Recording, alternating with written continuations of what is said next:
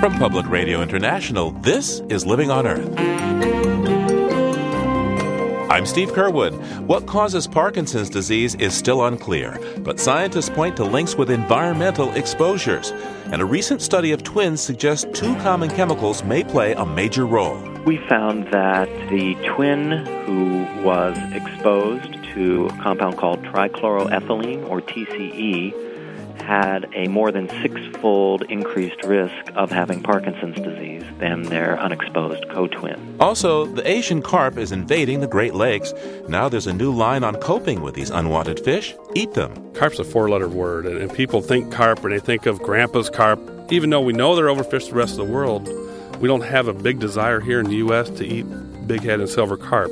Taking a bite out of the Asian carp and more this week on Living on Earth. Stick around. Support for Living on Earth comes from the National Science Foundation and Stonyfield Farm. From the Jennifer and Ted Stanley studios in Somerville, Massachusetts, this is a recycled edition of Living on Earth. I'm Steve Curwood. A recent study adds to the growing evidence and controversy about the possible health effects from the natural gas drilling method known as hydraulic fracturing.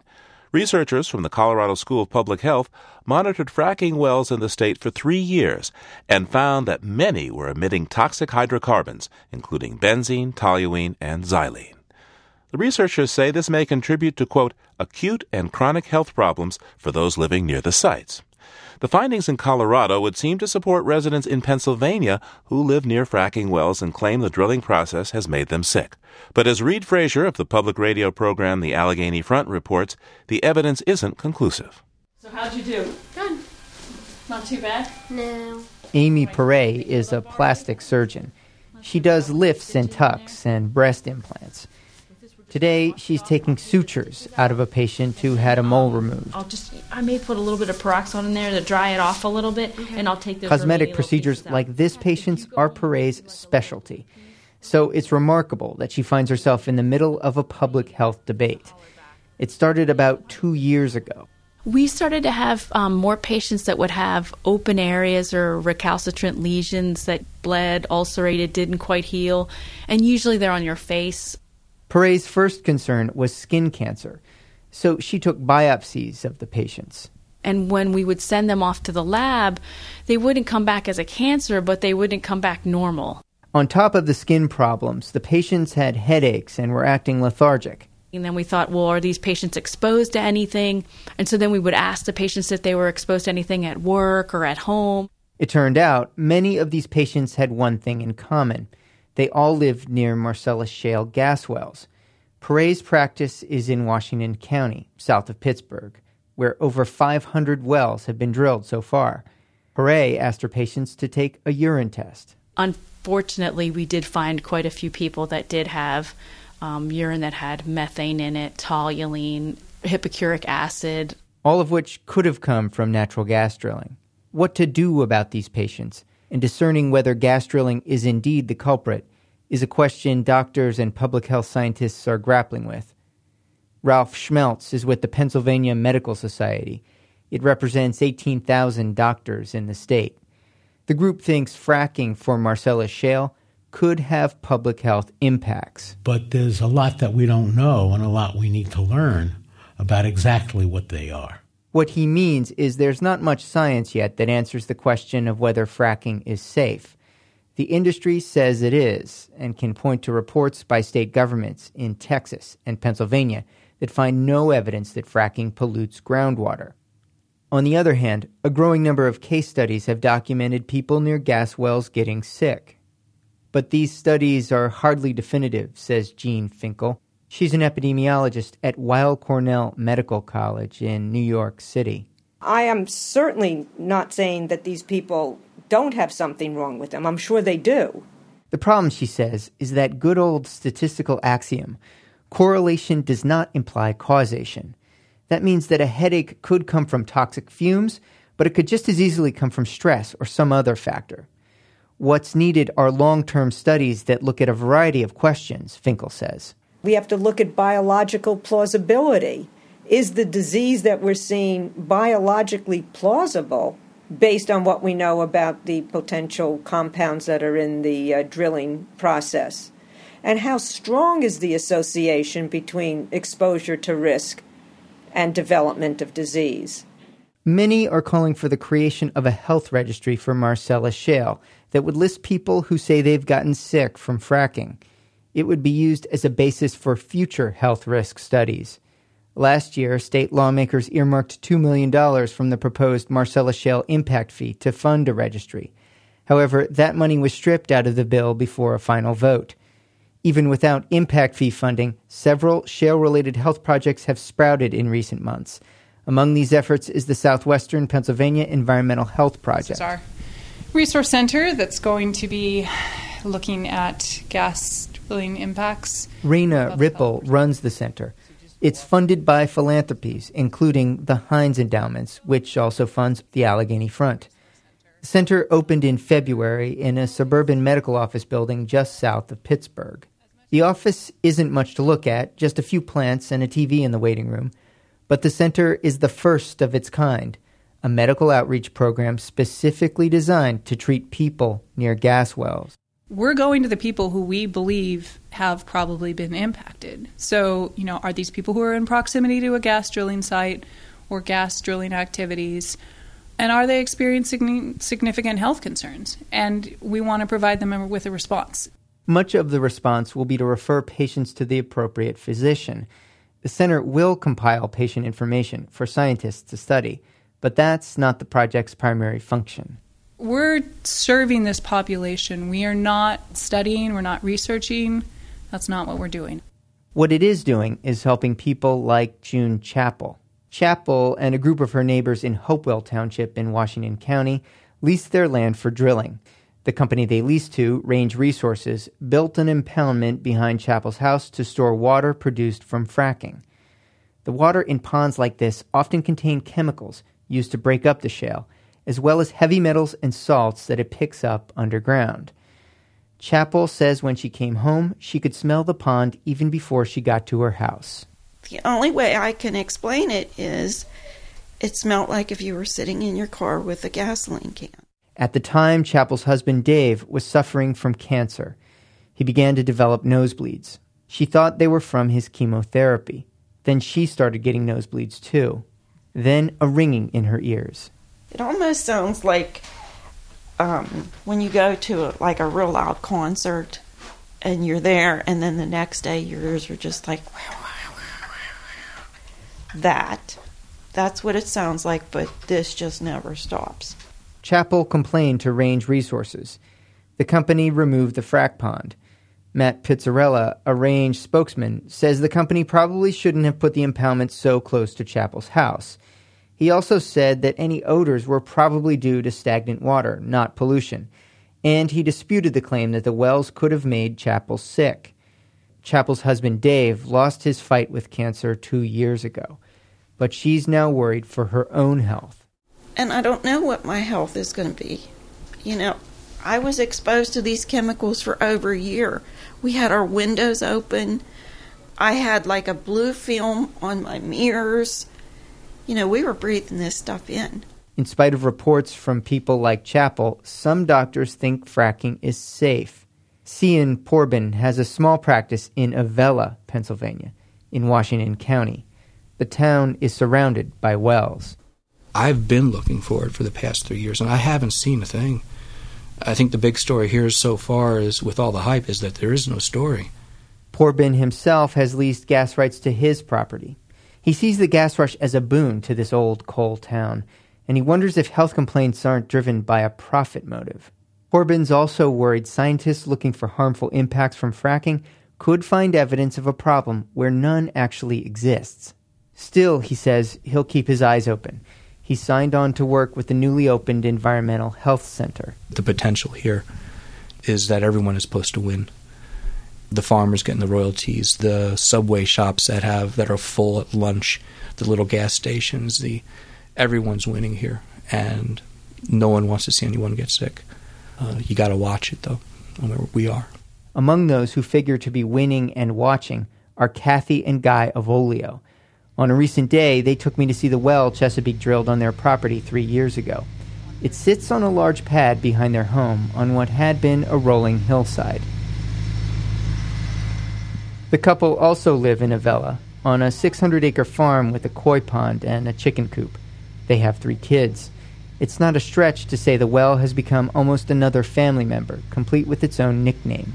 The kids call it college. They do. Our kids will say, hey, that's college out there. Guy Avolio is an urgent care physician. He's heard and read reports of water contamination from fracking, but he's convinced that drilling is the right thing to do. He's very concerned about America's energy independence. The Avolios don't drink their well water, but they do have it tested every few months just in case. The water, says Kathy Avolio, is safe. I would never put my kids, no matter what price tag you put on it, would I ever put my kids in harm's way. But I also feel like my husband does. I mean, we have to try to get this. I mean, this is an incredible technology. Guy Avolio grew up in Aliquippa, Pennsylvania, where his dad was a steel worker. He remembers when the mills were booming. He always says, you know, the cars were dirty, the streets were dirty, but at least everybody had a job. The scene they see now in front of their house is one of economic prosperity, and their family is healthy. For the Avolios, the benefits of shale outweigh the risks, whatever they may be. For Living on Earth, I'm Reid Frazier. Our story on the suspected health effects of fracking comes to us by way of the Pennsylvania Public Radio program, The Allegheny Front.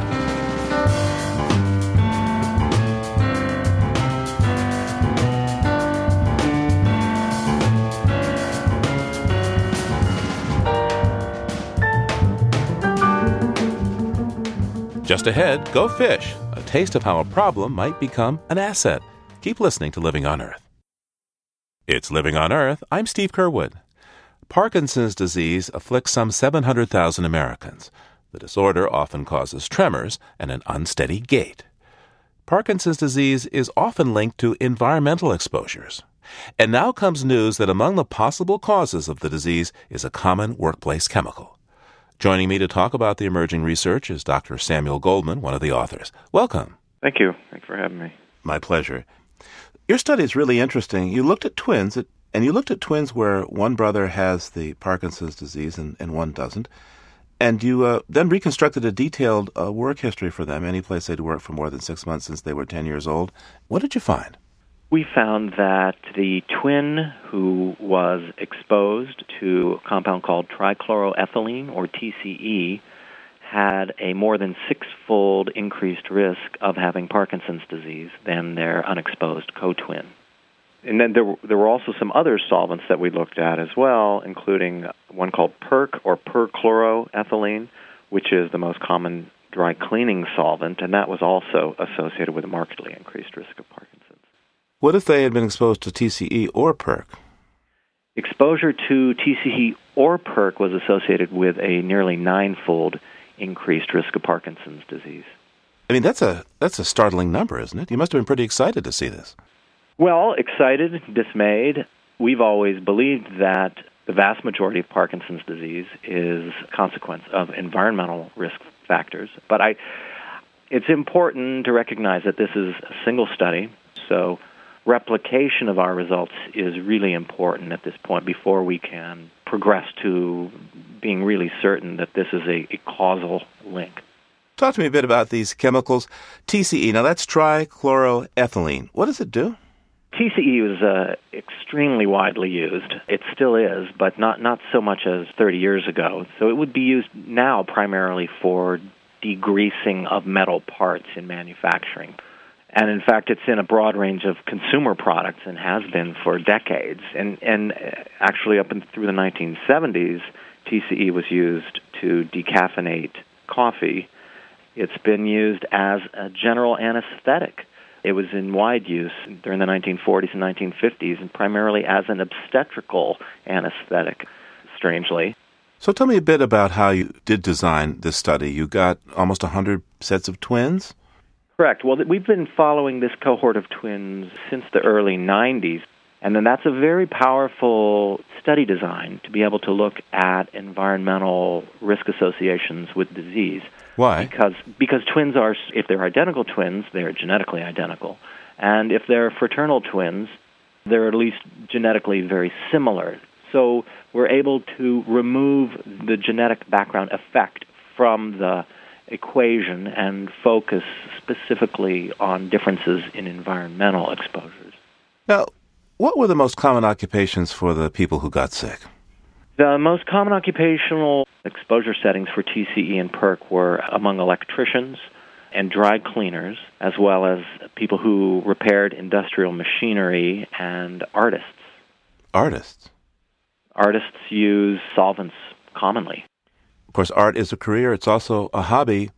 What hobbies were people most at risk of getting Parkinson's from this toxic exposure? The hobbies that we observed were people working in carpentry, artists again, people who worked in photography in particular. But oftentimes it's in the household settings where exposure levels can be exceedingly high because there is no one enforcing uh, a regulatory uh, maximum of protective uh, equipment in the home. So, Dr. Goldman, if somebody came into your office today and said, gee, read your study, want you to know that you know, I worked at an aircraft uh, engine repair place, and you know, I was up to my elbows every day in TCE. I'm fine today. What would you tell him he could do to help keep from getting Parkinson's? I would love to be able to offer some advice, but currently there really is no way that we're aware of to delay or prevent Parkinson's disease. I think the most important thing we can do right now is to replicate this observation, and if it's found to be consistently observed link between exposure to these compounds and Parkinson's disease, I would hope that the funding agencies would really get behind this work and help us move it forward. And what are we to make of the fact that so many environmental contaminants seem to be linked or even perhaps cause Parkinson's disease? Uh, there are earlier studies that have shown that several pesticides cause it by destroying brain cells. And, and research also points to what? Some heavy metals like manganese? Uh, to me, as a, an investigator uh, for many years in Parkinson's disease, I am really shocked at the paucity of environmental factors that we've been able to identify paucity? Too few? I would like to know what causes Parkinson's disease. So I feel like we've really only begun to scratch the surface of identifying risk factors for Parkinson's disease. What's really interesting about Parkinson's is that there are very few naturally occurring disease clusters. When you find a cluster, it's a good sign that there's likely to be a shared environmental determinant in those people. But there are very few naturally occurring clusters of Parkinson's disease. So that implies that the environmental factors that go into causing Parkinson's disease are likely spread out over a very long period of time and may be different in everyone. So, what we've been able to link so far is, as you pointed out, several pesticides have been linked, but only a couple paraquat, an herbicide, and rotenone, an insecticide. As someone who works in this field for many years, I'm somewhat discouraged at the small number of environmental compounds that have been definitively linked with Parkinson's disease. What you're saying to me is that Parkinson's disease as a, as a disorder might be akin to, if you'll forgive me, a broken leg. In other words, you could break a leg skiing, you could be in a car crash, you could fall over in your garden, you could get hit by a door, that it's the endpoint of any number of processes. That's absolutely right. I think that we'll find that there are many environmental insults that ultimately coalesce to result in Parkinson's disease, but that in any given individual, the the route to get to that point is different. Sam Goldman, thanks so much for talking with us today.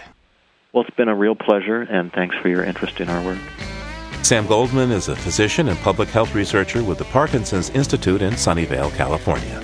He was part of a team whose research appeared in the Annals of Neurology.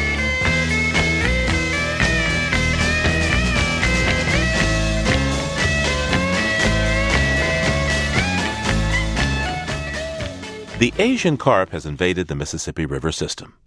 As the fish encroaches on the Great Lakes, scientists, entrepreneurs, and community organizers are coordinating efforts to pull this fish out of the rivers and onto our plates. Ike Sriskandarajah investigates what needs to happen to take a bite out of the invasive Asian carp. On a warm afternoon, I met Kevin Irons in the parking lot of a Holiday Inn in Bolingbrook, Illinois, about 30 miles from Chicago. Irons runs the Aquatic Nuisance Species Program for the state of Illinois and just came out of meetings with biologists and commercial fishermen. He agrees to show me why they met in this small town. You know, as we drive out here, we're going to park at the end of this road. Irons drives a few miles away from the hotel and turns onto a dusty service road that cuts through two thin bodies of water. And it's on essentially the shores of the Des Plaines River. To our right is where the Chicago Sanitary and Ship Canal exists. The Chicago Sanitary and Ship Canal is man made, carved into bedrock to save a city from its own sewage 100 years ago. The river moves waste from the city and is the only shipping link for cargo between the Mississippi and the Great Lakes. The Des Plaines River is natural. It's a very slow river. Uh, we see aquatic vegetation and shorebirds. We see a fishing egret out here. So even though we're very close to Chicago, you feel kind of remote. You can see why people want to spend some time out here. You may also get a sense for why people are so concerned about Asian carp. Not far from here, the invasive Asian carp are more densely populated than anywhere in the world. And if they made it across this 30 foot wide service road from river into canal, they would be on their way to Lake Michigan. Two Asian carp varieties, bighead and silver, are the most proficient water invaders. They exist on nearly every continent. They're highly adaptive, reproduce quickly, and eat a ton of plankton. That's why scientists like Irons are sounding the alarm. It takes a biologist a while to convince other people, and, we have to consider everything. That's why the pictures, the movies have been so valuable to us. If I say there's a lot of fish, what does that mean? If you see a picture of a hundred fish jumping out of the water around a boat, oh, that's a lot of fish. Asian carp are infamous for jumping at the hum of a motorboat. YouTube has made them the poster child for invasive species. Here we go. The land of the jumping carp. Here we are. Hang on. Look at them, Fred. Look. Dear Lord. Oh, my Lord. Look at that. I'd knock my hat off. The kamikaze fish, averaging 35 pounds, can break bones and knock people unconscious. oh, crap, they hurt. In the mid 70s, catfish farmers in the South imported Asian carp to eat the scum off their ponds. But flooding soon washed the fish into the Mississippi. The schools moved north up the Mississippi system and were first found in the Illinois River 25 years ago. Now they are more here than ever. Illinois is fighting the carp occupation with electrified barriers, vigilant river patrols, and DNA sweeps. The White House has even appointed a carp czar.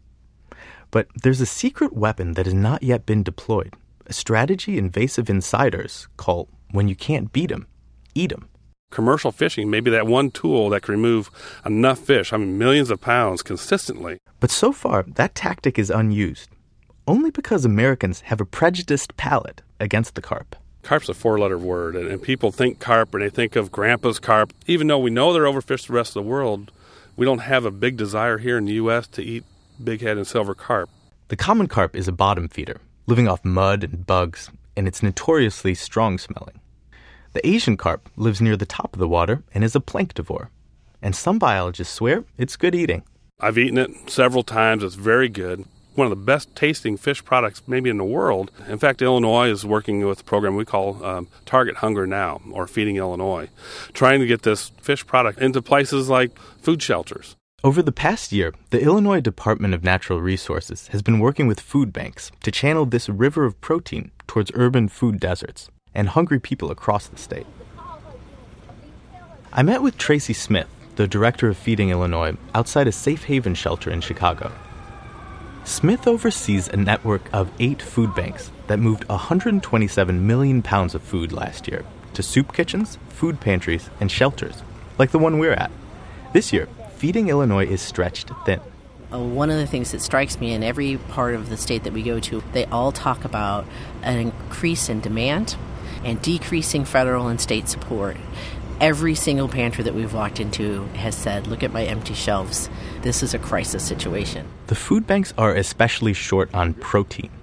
That's where the Department of Natural Resources partnership comes in.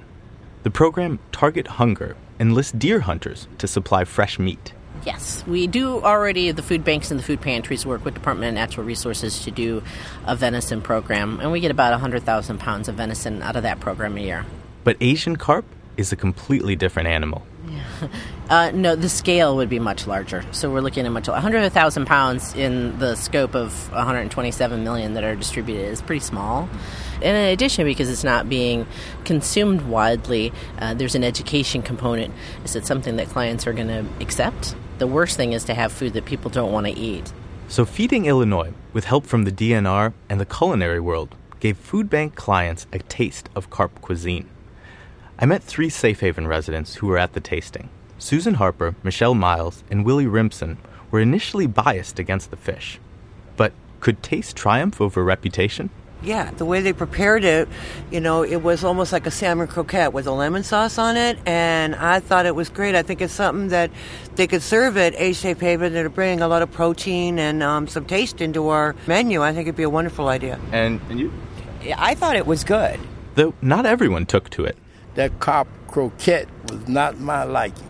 It was just a strong fishy taste to it, you know. I actually wouldn't go and buy it. No, not now. Not that I've had it. No. But Harper and Miles said they would look for Asian carp at the grocery store. Absolutely. Oh yeah, yeah, absolutely. I think it. I would if I knew how to cook it right, I would serve it. So how easy is it to cook? I ordered a few pounds from a place that catches and processes Asian carp, Schafer's Fishery in Illinois. They sell it ground up hamburger style. My package arrived in a white styrofoam box with one pound vacuum packed units that looked like biomedical waste. But fried up with some seasoning, rolled into a taco, it tastes more like meat than fish. It seems that this protein has promise. That's why Tracy Smith, back at Feeding Illinois, is figuring out the business of getting this product into the pantries the unique thing about Asian carp is that they're not using it commercially in the United States right now. And so, in order to use it for humanitarian purposes, a whole infrastructure really has to be built up to do it. That means hiring fleets of fishermen, processors, distributors. You also have to pay people well enough that it's worth it for them to get involved in that process. And for that to happen, there has to be enough people who want to eat this stuff. But how do you sell something that has a bad reputation? Well, that's what marketers do. What do I do specifically? Oh, yeah. High level creative strategy. High level creative strategy. Yeah. Brock Haldeman is the president and CEO of Pivot Design, a Chicago firm that builds brands.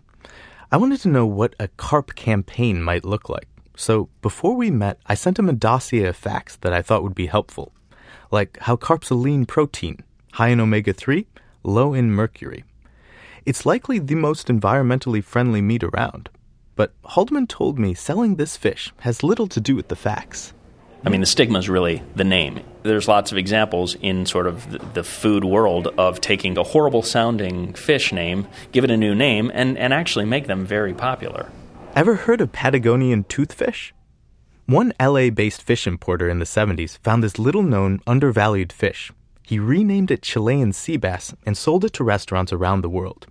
Now it's nearly fished out of existence. Some carp cheerleaders want to reintroduce carp as silverfin then marketers like Haldeman would erase Asian carp from memory.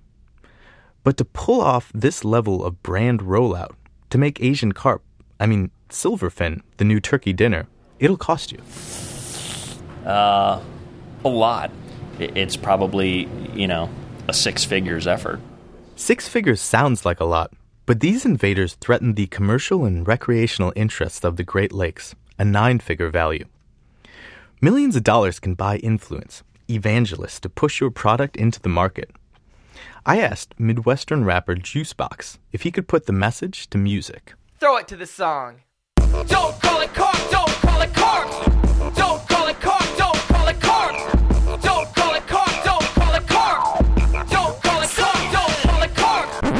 But no, you're, you're not going to use, there'd be no references to carp ever. You basically have to say goodbye to that name and reintroduce this product with its new name. All right.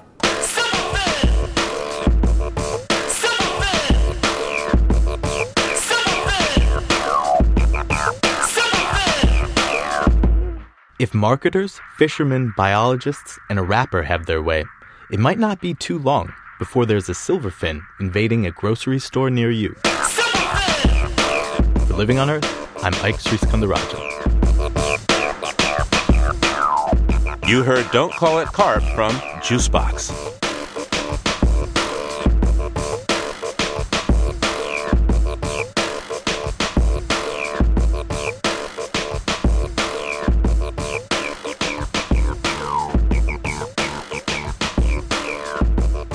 Coming up, tell me, oh octopus, I begs, is those things arms or is they legs?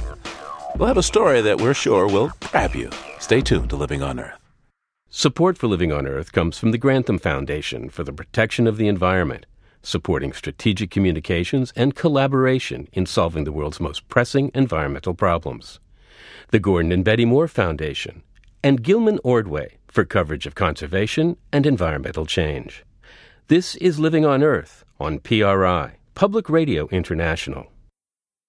You're listening to a recycled edition of Living on Earth. I'm Steve Curwood. Americans waste a lot of food.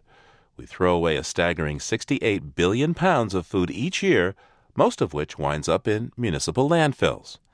Composting is one solution to the problem, but it's not always easy, especially if you live in a city. But now some urban dwellers in Massachusetts can compost without the dirty work, producing nutrient rich material that can be added to the soil and enriching a young entrepreneur at the same time.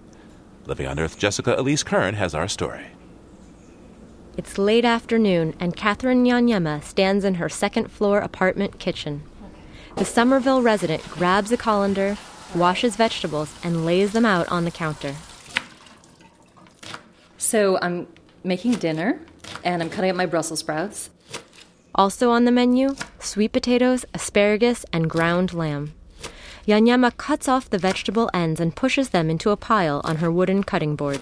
Normally, all these ends I would just throw in the trash, but I'm going to take them and just put them in this five gallon bucket that we keep right next to our butcher's block. In the ideal world, Yanyama would have the time and space to throw these scraps in a backyard compost heap. But her neighborhood is dense, her backyard small. She finds the logistics of composting overwhelming. Like if I had to go and start up a compost bin in my in my backyard, I don't know if I would do it or I don't know if I would know how to do it. Now composting is part of Yanyama's routine, thanks to a new startup business. I just feel like it should be a part of anyone's kind of environmental protocol. If they're recycling, then composting is, is really not that hard, especially with somebody like Andy. Andy is Andy Brooks, a young entrepreneur who founded Bootstrap Compost, a kitchen scrap pickup company. Brooks travels around Greater Boston, mostly by bike, and collects organic waste for customers like Yanyama. He then brings it to a local farm for composting. Through composting our material, we are collectively improving our community. The idea of helping the community was his inspiration, and he had another motivation. A college grad, Brooks was getting frustrated after searching endlessly for jobs. After like relying on this cruel economy of like applying and cover letters and resumes and interviews and nothing was going anywhere for like 2 years. And I was like, forget it. I got to do something for myself and the whole notion of like picking myself up. And so, Bootstrap Compost was born. Brooks says there are many reasons why he loves helping urbanites compost. When people ask me that question, it's like someone saying like, "Why do you like Star Wars?" or "Why are the Beatles good?" I get dizzy. Like there's so many reasons. The way that sort of interests me is like, what are the challenges that we face being a disposable society? Brooks puts on his helmet and jumps on his souped-up bicycle, complete with a custom-made trailer that tags behind. Such a setup couldn't have been designed for anything other than a nomadic compost business. It's super beautiful, I have to say. It's like it's all aluminum, and then um, a real, real simple, uh, thin sort of um, barrier like around it to keep everything inside of it. It's got two um, super nice 10-speed wheels, of like a reinforced axle, so it's super sturdy. I mean, it looks pretty awesome. Six empty buckets sit in the trailer. They'll soon be swapped with pails filled with carrot tops, banana peels, and other scraps. Bootstrap Compost currently serves several dozen customers and is growing. Brooks' destination today? The Boston neighborhood Jamaica Plain. He grabs an empty bucket and climbs up to the porch of a triple decker house where a filled to the brim pail is waiting. So, pretty like exemplary contents here, you know, for someone's food scraps. It looks like there's some kale here and um, some sort of like gourd or something. I don't even know what that is. How heavy do you suppose that is? Um, I would say this is probably at least 10 pounds. It's probably a bit more. Brooks pedals to three more sites, and each time his load grows heavier. So heavy that on his way to the fifth and final stop, he has to push the bike and trailer up a huge hill. We're at the base of a pretty gnarly hill, but we can walk it.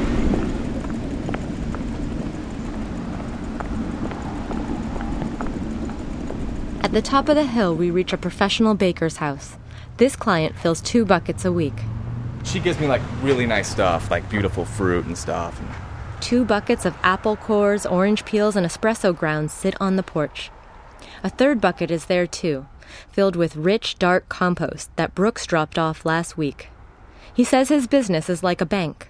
Clients deposit their raw food scraps and then can withdraw fresh soil after 15 weeks. Customers that have no need for compost can opt to donate theirs to a local community garden. Brooks opens the bucket of fresh soil and smiles. It's um, the end result of 7,000 pounds of material that I've collected since January, and this is uh, what you get when several months pass and you're, you're on top of it and you're mixing it. And this is what you get, you know, at the end of the day. Bootstrap Compost operates year round, and when the weather's bad for biking, Brooks hops on the subway with a hand truck loaded with buckets. He offers three payment plans. A weekly pickup costs $32 a month, bi weekly $18, and a once a month visit is $10. At the end of the day, Brooks loads the scraps into his pickup truck to be taken to the farm. He says he isn't trained in this field and hasn't always composted himself. He just came up with a business plan that works and has a passion for the environment. When you throw out your banana peels into the trash, that to me, it's like insulting to all the resources that went into growing those things initially. The end product is just treated like refuse, but it shouldn't be. It still like harbors like this immense energy to be used for good and, and to go back into the cycle of growing. His clients, like Catherine Yanyama, start to live by this ethos too. You know, you, you really think about where your food is going, and especially on trash day, I'll look at people's trash and see, you know, is this one family? How many families are living in these homes? And how much do we generate as individuals? And on trash day, when a slight putrid smell hangs in the air, Andy Brooks is extra motivated to recruit more people to turn their food scraps into a useful product. For Living on Earth, I'm Jessica Elise Kern.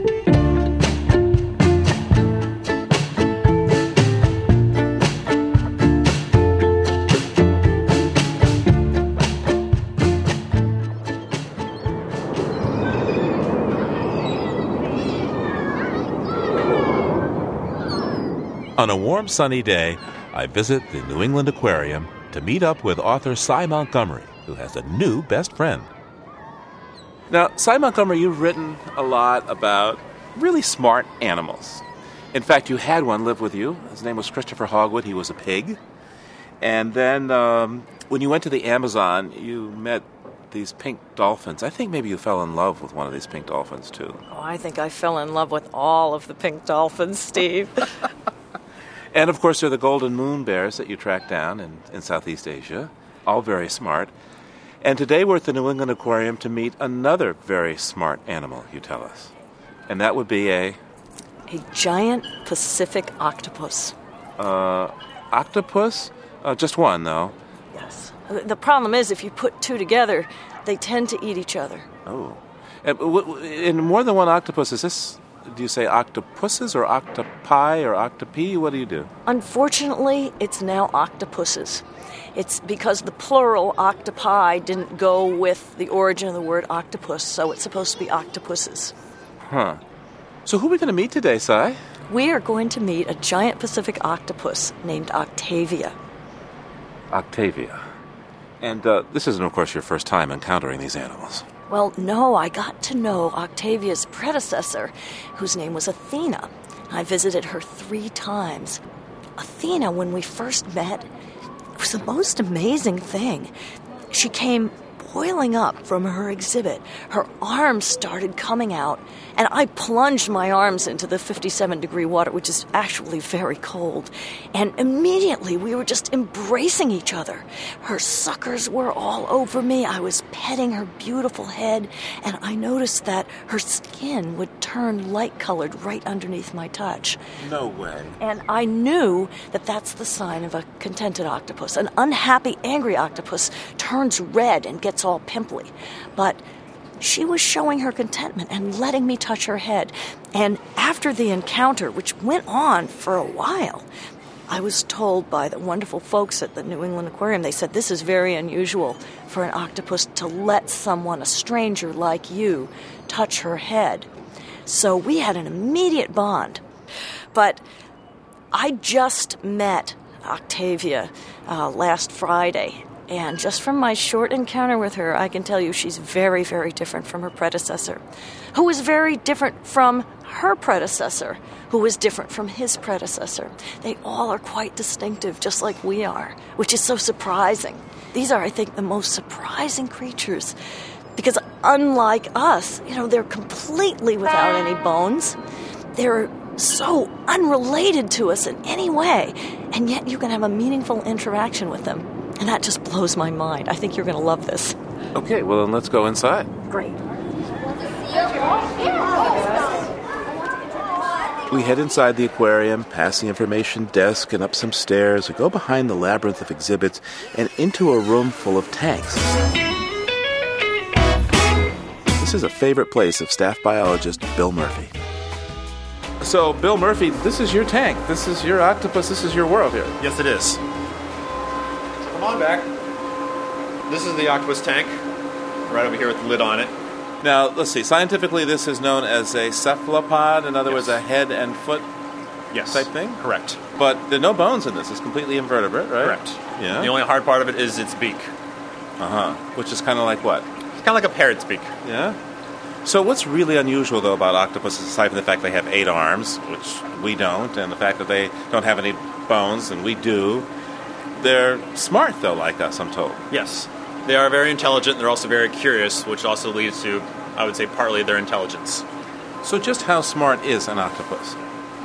Well, they can open lock boxes, which we do here at the aquarium. They can open pill bottles. They can turn valves. They can un- turn knobs. They can crawl through tubes to get to food. If they see food on the other side of the tank, they'll try and go towards it.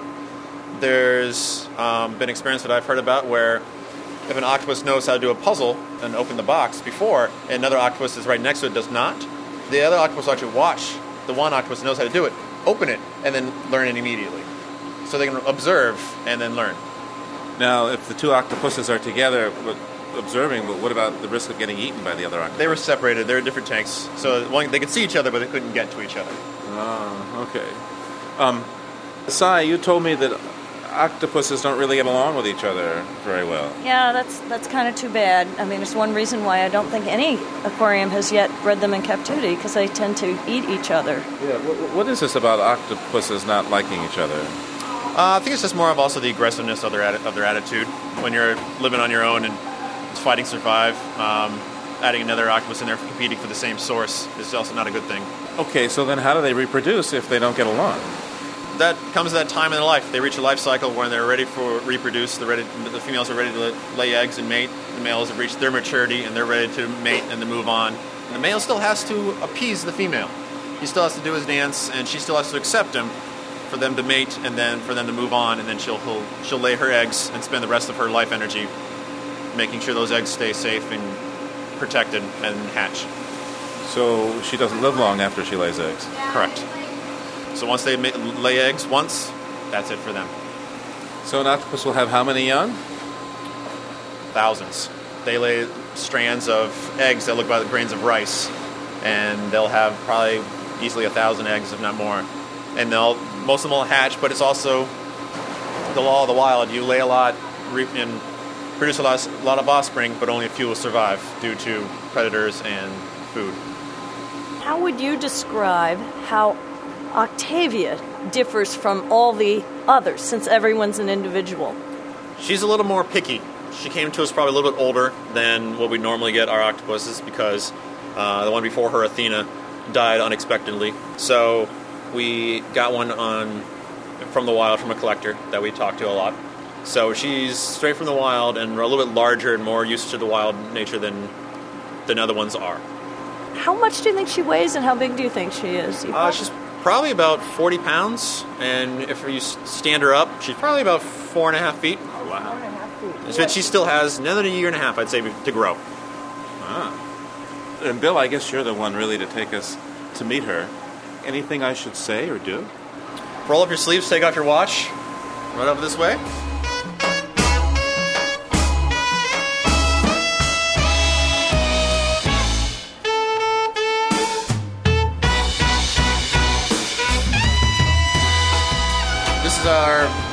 Volunteer Wilson. He's uh, been with us for many, many, many, many, many, many, many years. Her beautiful arm is out. And there she is. Oh, can I touch her? Go for it.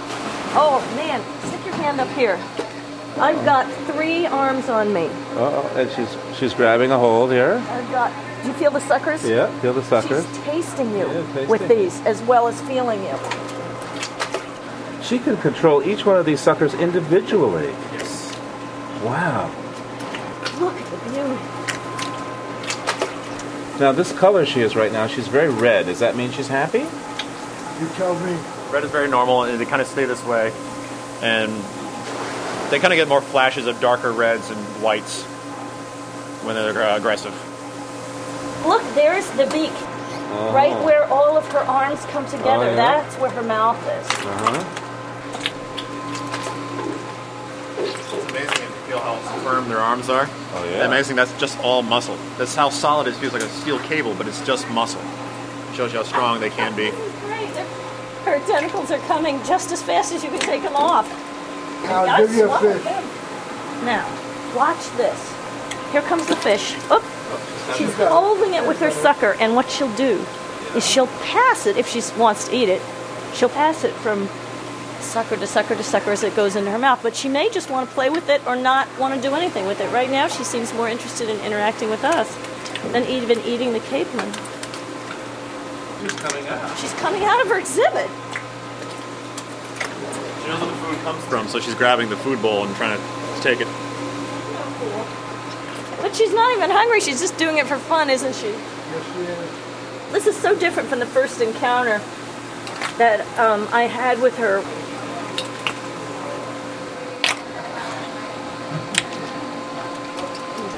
So here's a creature that's smart, sentient, and looks nothing at all like us.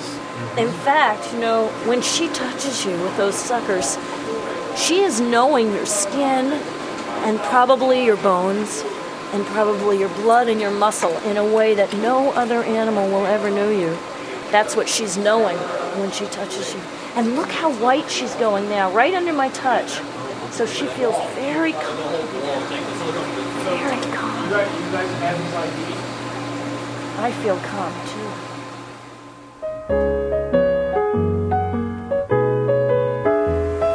So I guess our time is up with Octavia. Wow. Was that the greatest thing ever? Now oh. my hand's frozen too. Oh boy, you know, I didn't even, I did not even notice how cold it was. Wow. So if an octopus is this smart, what other animals that are out there could be this smart that we don't think of as being sentient and having personality and memory and all these things?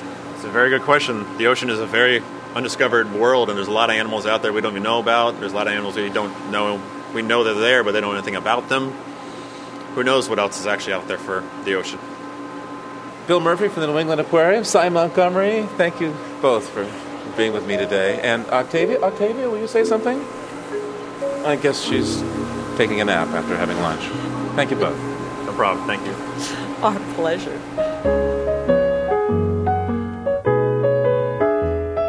That That was writer Sy Montgomery, and we also heard from New England Aquarium marine biologist Bill Murphy, volunteer Wilson Menashi, and of course Octavia the octopus. Sy Montgomery's article Deep Intellect Inside the Mind of the Octopus was published in Orion magazine. You can grab some links and photos on our website, loe.org.